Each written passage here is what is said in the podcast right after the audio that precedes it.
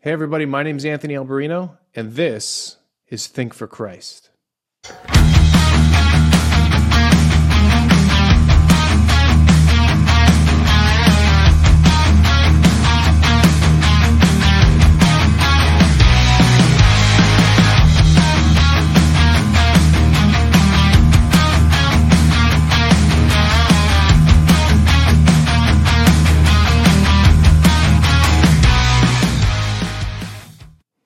Thanks again for tuning in to this series on evangelical anti intellectualism. In the last episode, we began to answer the question how has it come to this? with a historical review of the rise of anti intellectualism in the American Christian experience. In this episode, I want to address the same question how has it come to this? Only this time, I want to do it from the perspective of sociology. We saw last time that the general evangelical disposition to neglect the mind was forged in the revivalist and fundamentalist eras of Amer- the American past. Here we're going to see that in addition to our historical legacy, which still influences us today, there are societal conditions that are exacerbating and reinforcing our anti intellectual tendencies. The American culture at large has been, for some time now, losing its collective mind. As a people, we are forgetting how to think deeply. We are losing our ability to reason. We have become in America what journalist Carl Bernstein dubbed an idiot culture. In his 1992 article in the New Republic, Bernstein wrote, We are in the process of creating what deserves to be called the idiot culture. Not an idiot subculture, which every society has bubbling beneath the surface and which can provide harmless fun, but the culture itself. For the first time in our history, the weird and the stupid and the coarse are becoming our cultural norm, even our cultural ideal. He goes on to say that popular culture has become a sleazoid infotainment culture, and that ordinary Americans are being stuffed with garbage, that the great information conglomerates of this country are now in the trash business, that we're a country in which public discourse is reduced to ranting and raving and posturing. Bernstein was chastising his own field, that of journalism, which in 1992 had a massive influence on the flow of information in popular culture. Now, consider this he wrote these things before there was an internet, before the rise of social media. And these are technological innovations that have only served to amplify the stupefying factors contributing to the idiot culture. As many observers and critics of pop- popular culture have noted, there has been a general demise in our ability to think critically. And studies have shown a decrease in the general intelligence of populations in the developed world. This is measured, for example, by the decline in average IQ scores over the last several decades. And educators who have been around for a long time decry the fact that students seem to be less and less equipped with basic critical thinking skills. Peter Kreeft, who has been teaching logic for over 50 years at the university level, has lamented students could think, read, write, organize, and argue much better than they can today. So there seems to be a kind of dumbing down of intelligence in global industrialized culture in general, and in the American culture in particular. So, what's going on here? Well, I think we can begin to unpack the problem in terms of two broad modern trends.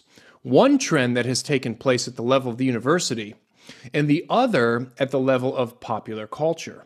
We'll call these trends specialization and universalization, respectively.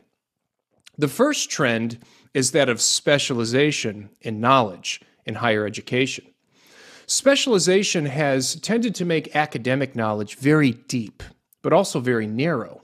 As we saw last time, the American university went through a major upheaval in the late 19th and early 20th centuries when the worldview of Christian theism was replaced with the secular view of scientific naturalism. Now, this same period also witnessed a change in the philosophy of education. There was a transition in the purpose and structure of higher education away from the model of the traditional liberal arts college to that of the modern research university. If you're interested, you can read about this transition in Julie Reuben's The Making of the Modern University. The traditional and historical notion of the university as a liberal arts college had two basic mandates. The first was to impart knowledge, as well as the tools of critical thinking. And the second was to develop cultivated and virtuous citizens. Students were taught how to think well and how to live well. Classical education included a focus on logic and ethics, and students were equipped to think and to reason for themselves and to cultivate moral and spiritual virtues. There was a time when the university was a place to go to become a well rounded, cultured person. Students were expected to master a breadth of knowledge and were educated on a wide variety of topics in both the sciences and the humanities. Despite the plurality in the subjects taught, there was a unity to the curriculum, grounded in a monotheistic God, as well as the central guiding purpose of imparting wisdom. And students were taught to see all the parts in the light of the larger whole. In fact, the name university itself is derived precisely from the classical version of unity in diversity. It was once widely believed that there was a grand design to the universe, that the parts existed for the sake of the whole, that reality was rational and intelligible through and through, and that there was a sufficient reason, an ultimate explanation for everything. Contrast this classical model of education with that of the modern research university. Instead of developing a certain kind of person, the goal of the modern university is to promote progress. The classical ideal of wisdom has been replaced with the pragmatic ideal of measurable results. Instead of seeking to make wise and cultivated citizens, the modern university seeks to make productive members of society. Today, you go to college to learn a practical skill for the purpose of obtaining a career. Most of your education is narrowly focused on mastering that skill so that you can eventually get a job. And students are no longer required to be trained in the liberal arts, things like history, literature, philosophy, the classics. And instead, there's a heavy focus on the so called STEM courses of science, technology, engineering, and mathematics. And unless you major in philosophy, there will be little to no attention given to logic and critical thinking in your education. It's often been remarked that you used to go to university to be taught how to think, whereas today you go to the university to be taught what to think. And what counts as knowledge has also changed in the modern university. Most of today's universities are built on a fact value distinction, where empirical science is seen as the proper domain of knowledge in fact, while the non empirical fields, especially religion and ethics, study the non factual realm of values. So the attitude is that the sciences tell us about the realm of objective reality, while everything else is relegated to the subjective realm of feeling and opinion. And the modern university also no longer possesses the coherent unity that the classical liberal arts colleges had. Today, we have fragmented curriculums which focus on electives and specialization. In short, universities have given way to plural versities. There's no longer an assumed unity in the world and to knowledge. No telos, no grand purpose, no sufficient reason for the way things are, no harmony of parts to the whole. There was a time when you went to university to gain knowledge and to learn how to think so that you could become a wise person. Now you go to university to learn a skill so that you can get a job and have a career. And the modern trend in education toward specialization has generally reduced the collective ability to think critically in our culture today. The second broad trend in our society, this one at the popular level, is that of the universalization of knowledge. Whereas specialization describes the trend in academic knowledge to be very deep, but also very narrow, Universalization describes the opposite trend at the level of the popular culture for knowledge to be very broad, but also very shallow. In other words, universalization is the name for the phenomenon in which knowledge is much more widespread among the population today, but the depth of that knowledge and the quality of our thinking is also much shallower and weaker than it used to be. Ever since the development of information technology in the mid 20th century, we have been living in what has been characterized as the information age. Our ability to store and propagate digitized information has been increasing exponentially with time as newer and more sophisticated technology is developed. And never before in history have human beings had access to the quantity of information that we have access to today. I mean, just think about it. If you're a person living in the developed world, you have immediate access to virtually the whole range of humanity's aggregated information in digital form. And all of this right inside of your pocket, in your cell phone. Now, you might think that this would make us more intelligent as a society. And there's a sense in which we are if one is measuring intelligence quantitatively or by how much information we have amassed or by how advanced our technology has become. However, in another sense, and let's call it the qualitative sense, we're actually becoming less intelligent as a society. The quality of our thinking is declining. This is because we are now outsourcing much of our mental processing and thinking to computers. Consider, for example, a very basic computer, a calculator. This device makes it possible to do many mathematical functions externally and rapidly. And because of the calculator, which is a wonderful invention for math dummies like myself, we can do math without really needing to think deeply about it.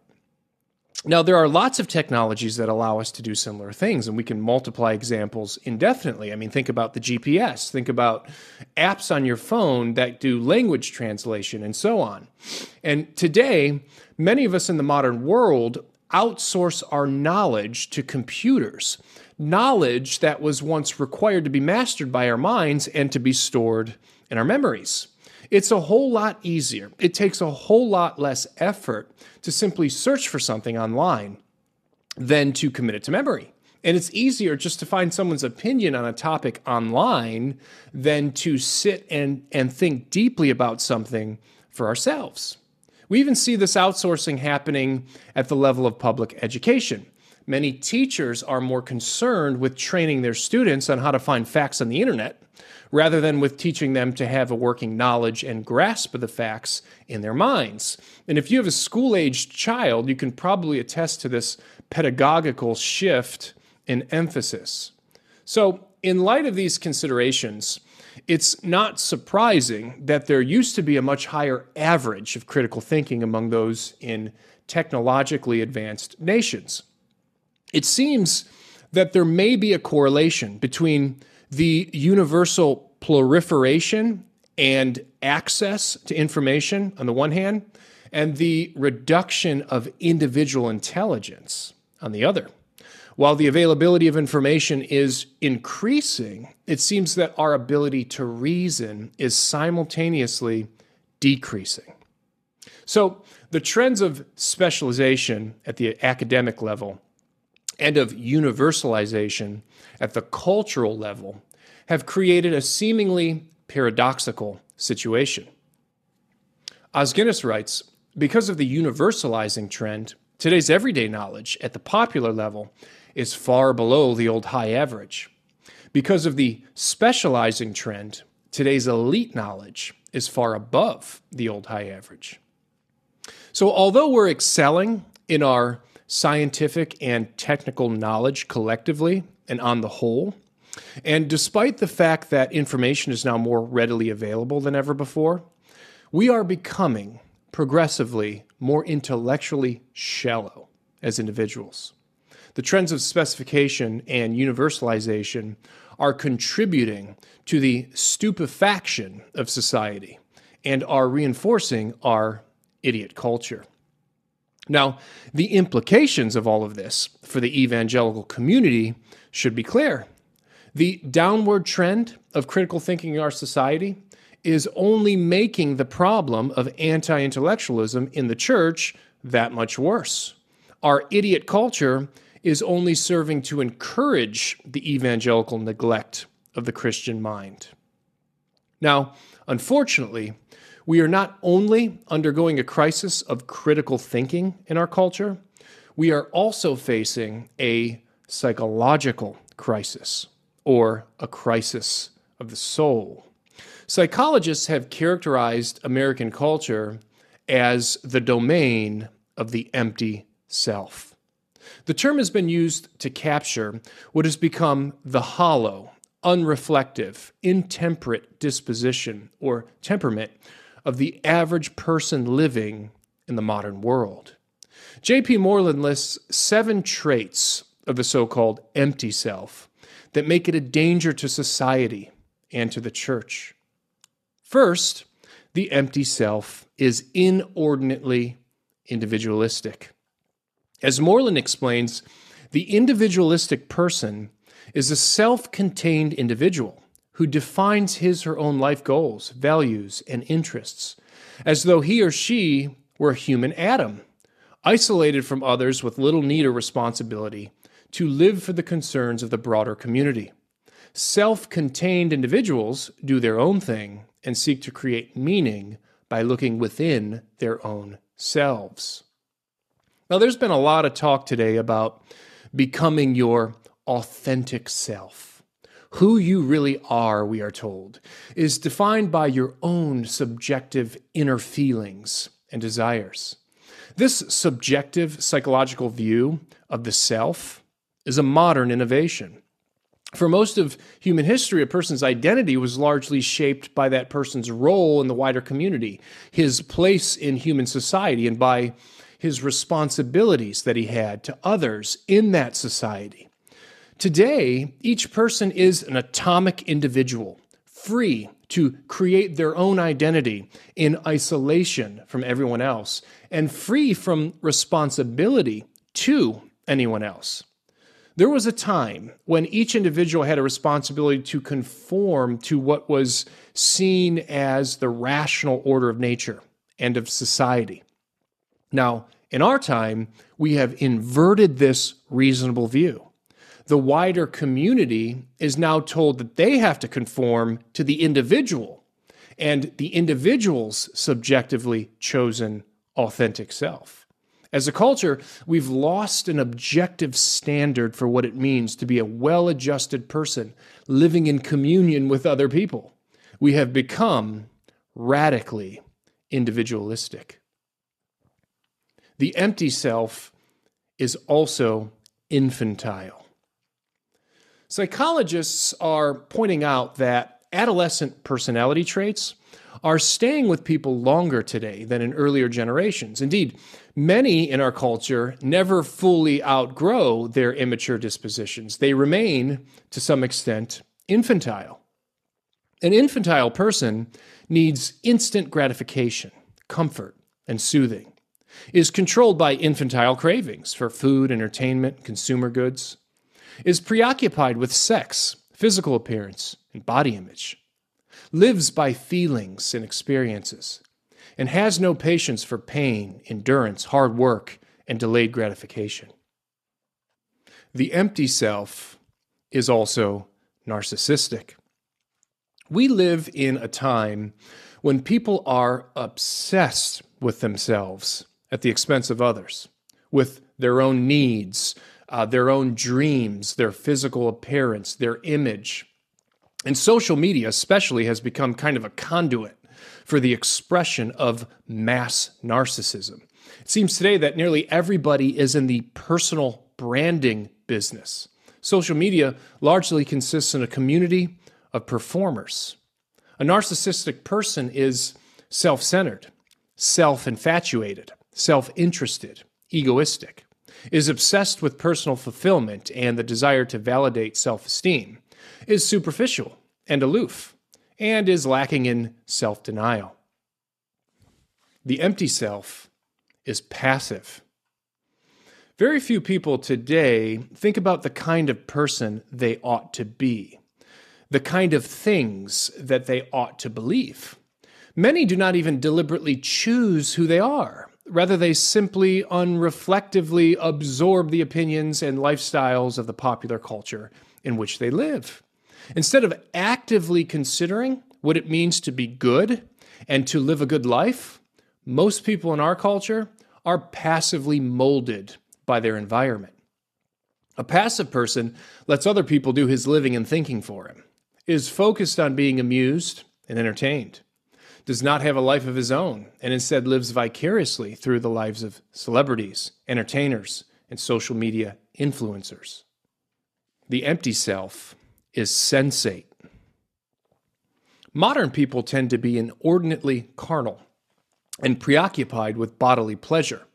However, developing the intellect and thinking deeply can be arduous and laborious. It's hard work. And for this reason, many today have minds that are conditioned to be unreflective and superficial. A sensate person is dependent on rapid images, simplistic ideas, practical application, and emotional appeal, is generally averse to abstract reasoning, is attracted to media discourse that is heavy on entertainment and light on content, is easily distracted with a short attention span. Os Guinness has contrasted what he calls the age of exposition, where the written and spoken word dominated, with the age of entertainment, dominated by images. He writes In the age of exposition, speakers and writers could always assume a serious attention span, a remarkable comprehension level, considerable sophistication concerning the world and history, and a relatively rigorous style of argument. In short, American thinking and speech, in the age shaped by the printed word, were substantive and serious. He continues Americans no longer talk to each other, they entertain each other. They do not exchange ideas, they exchange images. They do not argue with propositions, they argue with good looks, celebrities, and commercials. In Moreland laments, people no longer base their decisions on a careful use of abstract reasoning in assessing the pertinent issues, nor are they as capable of doing so compared to earlier generations, when thought was communicated by writing and abstract ideas, not by images. The empty self has lost the art of developing an interior life. People today seem overly concerned with external factors such as looks, popularity, friends, wealth, influence, interests, careers, causes, political affiliations, and so on, rather than by internal character, virtue, and a commitment to truth. A person who lacks an interior life will lack deep character and virtue, intellectual reflection, independent ideas and convictions, and spiritual formation. Finally, the empty self is hurried and busy. It is a great irony that although modern life is replete with time saving technology, we've somehow managed to become the busiest and most hurried people in history. We are a distracted people who are increasingly unable to concentrate or to engage in thoughtful reflection. And very few of us spend time in sustained thought anymore or contemplate. Modern Americans are too gorged with activities and noise to have time for intellectual development, too frenzied in their pace of life to nurture an interior life, too fatigued with no energy to read or listen to intellectually demanding material, and too rushed and distracted to improve the mind, put forth effort, reflect, or sustain thought. Once again, the implication of the empty self on the evangelical mind should be obvious. The empty self is the enemy of the Christian mind. Moreland writes that the empty self is constituted by a set of values, motives, habits of thought, feeling, and behavior that perverts and eliminates the life of the mind and makes maturation in the way of Christ extremely difficult. He says if someone is basically passive, he or she will just not make the effort to read, preferring instead to be entertained. If a person is sensate in orientation, music, magazines filled with pictures, visual media in general, will be more important than mere words on a page or abstract thoughts. If one is hurried and distracted, one will have little patience for theoretical knowledge and too short of an attention span to stay with an idea while it's being carefully developed. He continues Instead, there will be a rush to get to the bottom line, an overemphasis on practical application and how to's, a Reader's Digest approach to sermon evaluation or reading selection. And if overly individualistic, infantile, and narcissistic, what will that person read if he or she reads at all? Such a person will read Christian self help books that are filled with self serving content, many slogans, simplistic moralizing, and a lot of stories and pictures and inadequate diagnosis of issues that place no demand on the reader. So the fact is that we're living in the midst of an idiot culture, populated by empty selves. Now, this is a sociological context that only serves to reinforce the anti intellectualist tendencies of the American evangelical church. Now, of course, as Christians, we're called out from among the world in which we live. We're supposed to look different, to act different, to think different, to be different than the secular culture around us. We are first and foremost citizens of the kingdom of God, and our lives are to be characterized according to that kingdom, not this one. We're called to a higher level of living. We're called to a higher level of thinking. So we cannot allow ourselves to be caught up in the cultural current that will inevitably drag us away from the cultivation of our minds. Today, I believe there's a great opportunity, an opportunity for the church to stand out by displaying the depth and richness of the Christian mind in the midst of a society that has embraced an idiot culture. There's an opportunity for us to shine by modeling a character of virtue and wisdom in a society full of empty selves. Now, unfortunately, there are some within the church who argue that developing the intellect is not something the Christian should be concerned about and some even use the Bible to make their case. So, next time on Think for Christ, we'll look at some of the passages from Scripture that are often used to argue against the life of the mind.